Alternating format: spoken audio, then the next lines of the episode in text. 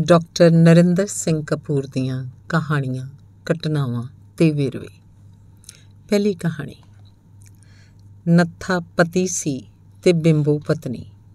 ਨੱਥਾ ਮਧਰਾ ਤੇ ਕਾਲਾ ਸੀ, ਬਿੰਬੋ ਗੋਰੀ ਤੇ ਲੰਮੀ। ਬਿੰਬੋ ਨੂੰ ਆਪਣੇ ਲਈ ਨੱਥੇ ਨਾਲੋਂ ਚੰਗੇਰਾ ਪਤੀ ਮਿਲਣ ਦੀ ਆਸ ਸੀ। ਇੱਕ ਵਾਰੀ ਉਹ ਦੋਵੇਂ ਜਾ ਰਹੇ ਸਨ, ਰਸਤੇ 'ਚ ਇੱਕ ਖੂਹ ਆਇਆ। ਬਿੰਬੋ ਨੇ ਪਾਣੀ ਪੀਣਾ ਚਾਹਿਆ। ਨੱਥਾ ਲੱਜ ਨਾਲ ਬੰਨੇ ਡੋਲ ਨਾਲ ਪਾਣੀ ਕੱਢ ਰਿਹਾ ਸੀ। ਨੱਥੇ ਦੀ ਪਿੱਠ ਬਿੰਬੋ ਵੱਲ ਸੀ। ਬਿੰਬੋ ਨੇ ਨੱਥੇ ਨੂੰ ਖੂਹ 'ਚ ਧੱਕਾ ਦੇ ਦਿੱਤਾ। ਖੂਹ 'ਚ ਡਿੱਗ ਕੇ ਨੱਥੇ ਨੇ ਹਾਲ ਦਵਾਈ ਪਾਈ। ਬਿੰਬੋ ਨੇ ਵੀ ਸੱਚੀ ਹੋਣ ਲਈ ਰੌਲਾ ਪਾਇਆ ਕਿ ਪੈਰ ਤਿਲਕਣ ਨਾਲ ਉਹਦਾ ਪਤੀ ਖੂਹ 'ਚ ਡਿੱਗ ਪਿਆ ਸੀ। ਰਾਈਆਂ ਨੇ ਨੱਥੇ ਨੂੰ ਬਚਾ ਲਿਆ। ਨੱਥੇ ਨੇ ਸਿਆਣਪ ਕੀਤੀ, ਕਿਹਾ ਚੱਕਰ ਆ ਗਿਆ ਸੀ ਤੇ ਪੈਰ ਤਿਲਕਣ ਨਾਲ ਖੂਹ 'ਚ ਡਿੱਗ ਪਿਆ ਸੀ। ਬਿੰਬੋ ਨੂੰ ਬੜੀ ਸ਼ਰਮ ਆਈ। ਪਰ ਨੱਥੇ ਨੇ ਉਹਨੂੰ ਦੋਸ਼ ਨਾ ਦਿੱਤਾ ਤੇ ਉਹਨੇ ਬਿੰਬੋ ਨੂੰ ਪਹਿਲੇ ਵਾਂਗ ਹੀ ਪਿਆਰ ਕਰਨਾ ਜਾਰੀ ਰੱਖਿਆ। ਨੱਥਾ ਕਿਹਾ ਕਰਦਾ ਸੀ? ਸਹਾ, ਜਰਿਆ, ਹਮੇਸ਼ਾ ਕੰਮ ਆਉਂਦਾ ਹੈ। ਨੱਥੇ ਤੇ ਬਿੰਬੋ ਦੇ ਬੱਚੇ ਹੋਏ, ਬੱਚਿਆਂ ਦੇ ਬੱਚੇ ਹੋਏ। ਆਪਣੇ ਬੁਢਾਪੇ 'ਚ ਨੱਥਾ ਜਦੋਂ ਪੋਤੇ ਪੋਤੀਆਂ ਨੂੰ ਕਹਾਣੀਆਂ ਸੁਣਾਉਂਦਾ ਤਾਂ ਹਰ ਕਹਾਣੀ 'ਚ ਕਹਿੰਦਾ ਸਹਿਆ ਜਰਿਆ ਹਮੇਸ਼ਾ ਲਾਭਕਾਰੀ ਹੁੰਦਾ ਤੇ ਕੰਮ ਆਉਂਦਾ ਹੈ। ਇੱਕ ਦਿਨ ਨੱਥਾ ਆਪਣੇ ਪੋਤਿਆਂ ਨੂੰ ਖੂਹ 'ਚ ਧੱਕਾ ਦੇਣ ਦੀ ਕਹਾਣੀ ਸੁਣਾ ਰਿਹਾ ਸੀ। ਕਹਾਣੀ ਸੁਣ ਕੇ ਛੋਟਾ ਪੋਤਾ ਅੰਦਰ ਬੈਠੀ ਦਾਦੀ ਨੂੰ ਪੁੱਛਣ ਗਿਆ, ਦਾਦੀ, ਤੂੰ ਦਾਦੇ ਨੂੰ ਖੂਹ 'ਚ ਧੱਕਾ ਦਿੱਤਾ ਸੀ? ਕੋਈ ਜਵਾਬ ਨਾ ਮਿਲਿਆ। ਕਹਾਣੀ ਨੂੰ ਅੰਦਰ ਬੈਠੀ ਸੁਣ ਰਹੀ ਦਾਦੀ ਤਾਂ ਮਰੀ ਪਈ ਸੀ। ਦੂਜੇ ਵਿਸ਼ਵ ਯੁੱਧ ਦੌਰਾਨ ਸੰਸਾਰ ਹਿਟਲਰ ਦਾ ਨਾਮ ਸੁਣ ਕੇ ਕੰਬਦਾ ਸੀ। ਆਪਣਾ ਭਵਿੱਖ ਜਾਣਨ ਦੀ ਲਾਲਸਾ ਕਾਰਨ ਹਿਟਲਰ ਦਾ ਵੀ ਜੋਤਸ਼ੀਆਂ 'ਚ ਵਿਸ਼ਵਾਸ ਸੀ। ਤੇ ਜਦੋਂ ਹਿਟਲਰ ਨੇ ਜੋਤਸ਼ੀ ਲਿਆਉਣ ਦਾ ਹੁਕਮ ਦਿੱਤਾ, ਤਾਂ ਉਹਦੇ ਅਹਿਲਕਾਰਾਂ ਨੇ ਇੱਕ ਜੋਤਸ਼ੀ ਫੜ ਲਿਆਂਦਾ ਤੇ ਉਹਨੂੰ ਹਿਟਲਰ ਅੱਗੇ ਪੇਸ਼ ਕੀਤਾ। ਹਿਟਲਰ ਨੇ ਪੁੱਛਿਆ ਹਿਸਾਬ ਲਾ ਕੇ ਦੱਸ ਕਿ ਮੈਂ ਕਿਸ ਦਿਨ ਮਰਾਂਗਾ? ਜੋਤਸ਼ੀ ਨੇ ਕਈ ਜ਼ਰਬਾਂ, ਤਕਸੀਮਾਂ ਉਪਰੰਤ ਦੱਸਿਆ, ਤੁਸੀਂ ਛੁੱਟੀ ਵਾਲੇ ਦਿਨ ਮਰੋਗੇ? ਹਿਟਲਰ ਨੇ ਪੁੱਛਿਆ, ਕਿਹੜੀ ਛੁੱਟੀ ਵਾਲੇ ਦਿਨ? ਜੋਤਸ਼ੀ ਨੇ ਜਵਾਬ ਦਿੱਤਾ, ਜਨਾਬ, ਤੁਸੀਂ ਜਿਸ ਦਿਨ ਮਰੋਗੇ, ਉਸ ਦਿਨ ਸਾਰੇ ਸੰਸਾਰ 'ਚ ਛੁੱਟੀ ਹੋ ਜਾਏਗੀ। ਅਗਲੀ ਘਟਨਾ। ਪਹਿਲੇ ਵਿਸ਼ਵ ਯੁੱਧ ਦੌਰਾਨ ਪਟਸਨ ਦੇ ਵਪਾਰ ਤੋਂ ਕਮਾਈ ਧਨ ਨਾਲ। ਬਿਰਲਾ ਪਟਸਨ ਦਾ ਇੱਕ ਕਾਰਖਾਨਾ ਲਾਉਣਾ ਚਾਹੁੰਦਾ ਸੀ। ਇਹ ਭਾਰਤ ਦੀ ਗੁਲਾਮੀ ਦਾ ਦੌਰ ਸੀ।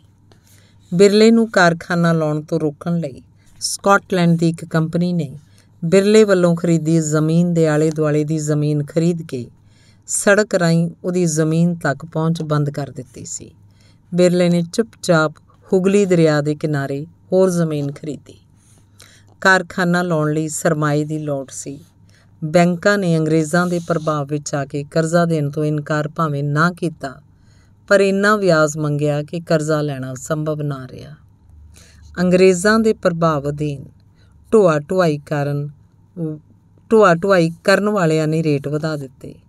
ਮਸ਼ੀਨਾਂ ਵਾਲਿਆਂ ਨੇ ਮਸ਼ੀਨਾਂ ਦੀਆਂ ਕੀਮਤਾਂ ਦੁੱਗਣੀਆਂ ਕਰ ਦਿੱਤੀਆਂ। ਲਾਗਤਾਂ ਇੰਨੀਆਂ ਵੱਧ ਗਈਆਂ ਕਿ ਉਤਪਾਦਨ ਕਿਸੇ ਵੀ ਪੱਖੋਂ ਲਾਹੇਵੰਦਾ ਨਾ ਰਿਹਾ।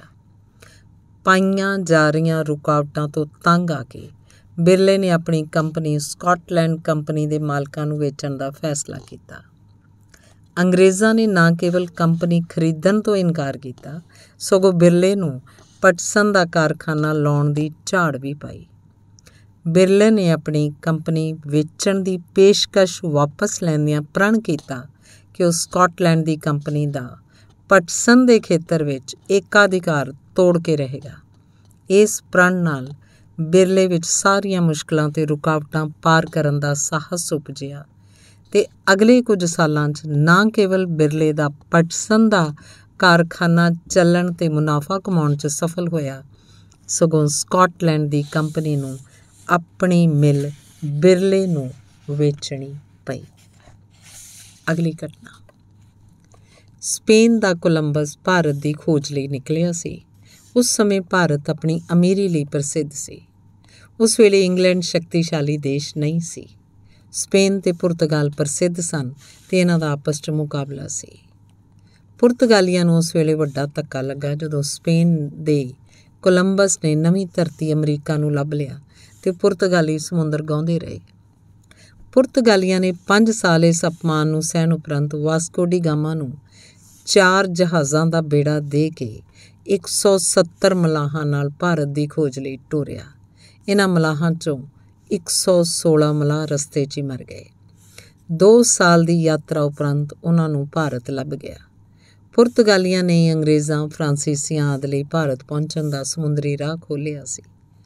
ਭਾਰਤ ਦੇ ਇਤਿਹਾਸ ਵਿੱਚ ਅੰਗਰੇਜ਼ ਪਹਿਲੇ ਸਨ, ਜਿਹੜੇ ਸਮੁੰਦਰ ਦੇ ਰਸਤੇ ਭਾਰਤ ਆ ਕੇ ਸਾਰੇ ਭਾਰਤ ਤੇ ਕਾਬਜ਼ ਹੋਏ। ਅੰਗਰੇਜ਼ ਆਏ ਭਾਰਤ ਨੂੰ ਲੁੱਟਣ ਸਨ। ਵਪਾਰ ਦਾ ਖਿਆਲ ਉਹਨਾਂ ਨੂੰ ਮਗਰੋਂ ਆਇਆ।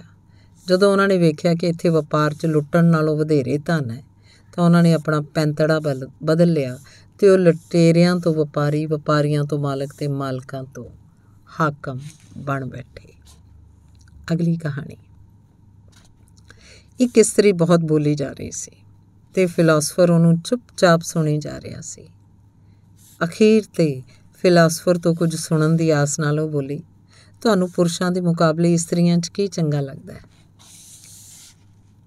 ਫਿਲਾਸਫਰ ਨੇ ਕਿਹਾ, ਮੈਨੂੰ ਇਸਤਰੀਆਂ ਨਾਲ ਵਿਚਰਨਾ ਬਹੁਤ ਦਿਲਚਸਪ ਲੱਗਦਾ ਹੈ। ਮੈਨੂੰ ਉਹਨਾਂ ਦੀ ਸੁੰਦਰਤਾ ਚੰਗੀ ਲੱਗਦੀ ਹੈ, ਉਹਨਾਂ ਦਾ ਸਲੀਕਾ ਚੰਗਾ ਲੱਗਦਾ ਹੈ ਮੈਨੂੰ ਉਹਨਾਂ ਨਾਲ ਰਹਿਣਾ ਚੰਗਾ ਲੱਗਦਾ ਹੈ। ਮੈਨੂੰ ਉਹਨਾਂ ਵੱਲੋਂ ਉਪਜਾਈ ਰੌਣਕ ਚੰਗੀ ਲੱਗਦੀ ਹੈ। ਪਰ ਮੈਨੂੰ ਸਭ ਤੋਂ ਚੰਗਾ ਉਹਨਾਂ ਦਾ ਚੁੱਪ ਰਹਿਣਾ ਲੱਗਦਾ ਹੈ। ਅਗਲੀ ਕਹਾਣੀ। ਰਾਜਧਾਨੀ ਦਾ ਇੱਕ ਮੰਗਤਾ ਰਾਜਧਾਨੀ ਦੇ ਲੋਕਾਂ ਨੂੰ ਖੂਬ ਸਮਝਦਾ ਸੀ। ਉਹਨੇ ਮਨੋਵਿਗਿਆਨ ਚ ਪੜ੍ਹਿਆ ਤਾਂ ਨਹੀਂ ਸੀ, ਪਰ ਉਹ ਮਨੋਵਿਗਿਆਨੀ ਸੀ।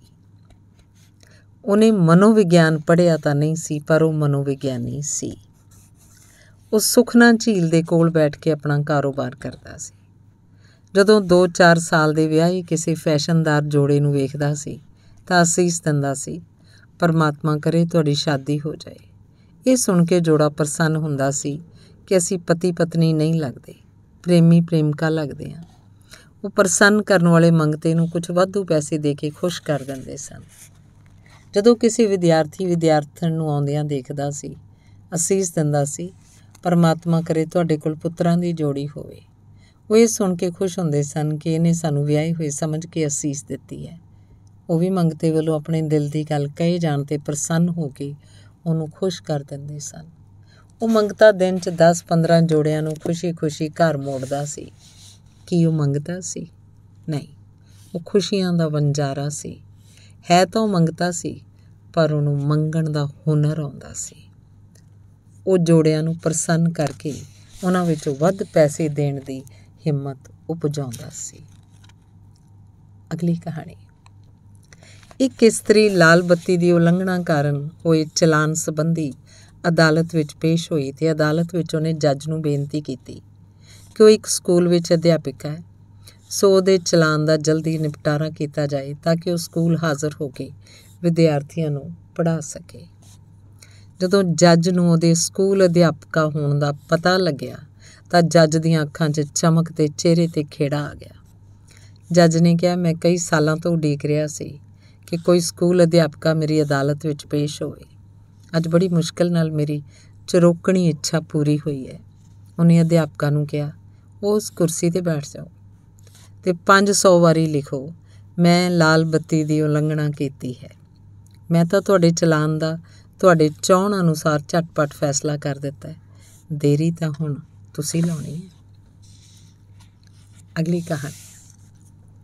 ਕੋਈ ਜ਼ਮਾਨਾ ਸੀ ਜਦੋਂ ਜੱਜ ਪਿੰਡ-ਪਿੰਡ ਜਾ ਕੇ ਪਿੰਡੂ ਮੁਕੱਦਮਿਆਂ ਦੇ ਝਗੜਿਆਂ ਦਾ ਨਿਪਟਾਰਾ ਕਰਦੇ ਸੀ। ਇੱਕ ਵਾਰੀ ਜੱਜ ਨੇ ਵੇਖਿਆ ਕਿ ਪਿੰਡ ਦੇ ਲੋਕਾਂ ਨੇ ਇੱਕ ਇਸਤਰੀ ਨੂੰ ਚੁੜੇਲ ਹੋਣ ਦੇ ਦੋਸ਼ ਨਾਲ ਨੂੜਿਆ ਹੋਇਆ ਸੀ। ਲੋਕ ਉਸ ਚੁੜੇਲ ਲਈ ਮੌਤ ਦੀ ਸਜ਼ਾ ਦੀ ਮੰਗ ਕਰ ਰਹੇ ਸਨ। ਸਾਰਾ ਪਿੰਡ ਹੀ ਉਹਨੂੰ ਚੁੜੇਲ ਸਿੱਧ ਕਰ ਕਰ ਰਿਹਾ ਸੀ ਤੇ ਕਹਿ ਰਿਹਾ ਸੀ ਕਿ ਅਸੀਂ ਇਹਨੂੰ ਹਵਾ ਵਿੱਚ ਸਿਰ ਥੱਲੇ ਤੇ ਲੱਤਾਂ ਉੱਪਰ ਕਰਕੇ ਉੱਡਦਿਆਂ ਵੇਖਿਆ ਸੀ। ਜੱਜ ਉਸ નિર્ਦੋਸ਼ ਇਸਤਰੀ ਨੂੰ ਬਚਾਉਣਾ ਵੀ ਚਾਹੁੰਦਾ ਸੀ ਤੇ ਭੜਕੀ ਹੋਈ ਅੰਧ ਵਿਸ਼ਵਾਸੀ ਭੀੜ ਦੇ ਗੁੱਸੇ ਦਾ ਆਪ ਸ਼ਿਕਾਰ ਵੀ ਨਹੀਂ ਸੀ ਹੋਣਾ ਚਾਹੁੰਦਾ। ਉਹਨੇ ਗਵਾਹਾਂ ਨੂੰ ਧਿਆਨ ਨਾਲ ਸੁਣਿਆ। ਕਈ ਪ੍ਰਸ਼ਨ ਵੀ ਪੁੱਛੇ ਤੇ ਅੰਤ ਨੂੰ ਫੈਸਲਾ ਸੁਣਾਉਂਦਿਆਂ ਕਿਹਾ, ਤੁਸੀਂ ਇਹਨੂੰ ਹਵਾ 'ਚ ਪੁੱਠੇ ਹੋ ਕੇ ਉੱਡਦਿਆਂ ਜ਼ਰੂਰ ਵੇਖਿਆ ਹੋਵੇਗਾ।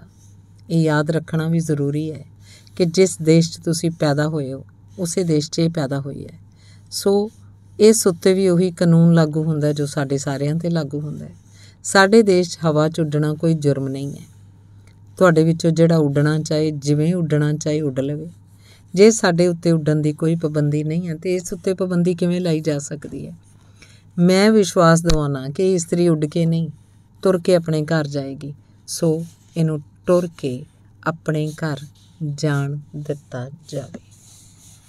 ਅਗਲੀ ਕਹਾਣੀ। ਨੈਪੋਲੀਅਨ ਨੇ ਜਦੋਂ ਕਿਸੇ ਛਾਉਣੀ 'ਚ ਜਾਣਾ ਹੁੰਦਾ ਸੀ, ਤਾਂ ਉਹ ਪਹਿਲਾਂ ਆਪਣੇ ਵਸੀਲਿਆਂ ਨਾਲ ਕਿਸੇ ਇੱਕ ਬਹਾਦਰ ਫੌਜੀ ਬਾਰੇ, ਉਹਦੇ ਜਨਮ ਸਥਾਨ, ਉਹਦੇ ਮਾਪਿਆਂ, ਪਰਿਵਾਰ, ਉਸ ਵੱਲੋਂ ਲੜੀਆਂ ਲੜਾਈਆਂ ਜਿੱਤੇ ਇਨਾਮਾਂ ਆਦਿ ਬਾਰੇ ਪੂਰੀ ਜਾਣਕਾਰੀ ਪ੍ਰਾਪਤ ਕਰ ਲੈਂਦਾ ਸੀ। ਜਦੋਂ ਛਾਉਣੀ 'ਚ ਪਰੇਡ ਦੀ ਸਲਾਮੀ ਲੈਂਦਾ ਸੀ ਤਾਂ ਉਸ ਫੌਜੀ ਦੇ ਕੋਲ ਜਾ ਕੇ ਕਹਿੰਦਾ ਸੀ, ਅੱਛਾ, ਤੁਸੀਂ ਇੱਥੇ ਹੋ? ਤੁਹਾਨੂੰ ਯਾਦ ਹੋਏਗਾ? ਅਸੀਂ ਉਸ ਲੜਾਈ 'ਚ ਇਕੱਠੇ ਲੜੇ ਸੀ। ਮੈਨੂੰ ਤੁਹਾਡੀ ਬਹਾਦਰੀ ਯਾਦ ਹੈ। ਤੁਹਾਡੇ ਪਿਤਾ ਦੀ ਲੱਤ ਦਾ ਹੁਣ ਕੀ ਹਾਲ ਹੈ? ਤੁਹਾਡੇ ਜਿੱਤੇ ਤਮਗੇ ਤੇ ਇਨਾਮ ਵੀ ਮੈਨੂੰ ਯਾਦ ਹੈ। ਅੱਜ ਮੈਂ ਤੁਹਾਨੂੰ ਬਹਾਦਰੀ ਦਾ ਇਹ ਵਿਸ਼ੇਸ਼ ਤਮਗਾ ਦੇਣ ਆਇਆ। ਇਹ ਸਭ ਕੁਝ ਕਹਿਣ ਉਪਰੰਤ ਨੈਪੋਲੀਅਨ ਉਹ ਤਮਗਾ ਉਹਦੀ ਛਾਤੀ ਤੇ ਲਾਉਂਦਾ ਸੀ। ਨੈਪੋਲੀਅਨ ਦੀ ਤਿੱਖੀ ਯਾਦ ਸ਼ਕਤੀ ਦੇ ਕਈ ਕਿੱਸੇ ਮਸ਼ਹੂਰ ਸਨ। ਨੈਪੋਲੀਅਨ ਦੇ ਇਸ ਵਿਹਾਰ ਦਾ ਉਹਦੇ ਫੌਜੀਆਂ ਤੇ ਬੜਾ ਉਸਾਰੂ ਪ੍ਰਭਾਵ ਪੈਂਦਾ ਸੀ ਕਿਉਂਕਿ ਹਰ ਫੌਜੀ ਸਮਝਦਾ ਸੀ ਕਿ ਬਾਦਸ਼ਾਹ ਹਰੇਕ ਫੌਜੀ ਨੂੰ ਨਿੱਜੀ ਤੌਰ ਤੇ ਜਾਣਦਾ ਹੈ। ਇਵੇਂ ਹਰ ਫੌਜੀ ਨੈਪੋਲੀਅਨ ਦੀਆਂ ਨਜ਼ਰਾਂ ਵਿੱਚ ਪਰਵਾਨ ਚੜਨ ਵਾਸਤੇ ਹਰ ਖੇਤਰ 'ਚ ਸਿਰ ਧੜ ਦੀ ਬਾਜ਼ੀ ਲਾ ਦਿੰਦਾ ਸੀ। ਇਸੇ ਕਰਕੇ ਕਿਹਾ ਜਾਂਦਾ ਸੀ ਕਿ ਜਿਸ ਜੰਗ ਦੇ ਮੈਦਾਨ 'ਚ ਨੈਪੋਲੀਅਨ ਆਪ ਹਾਜ਼ਰ ਹੁੰਦਾ ਸੀ, ਉੱਥੇ 75000 ਘੱਟ ਫੌਜੀਆਂ ਦੀ ਲੋੜ ਪੈਂਦੀ ਸੀ। ਧੰਨਵਾਦ।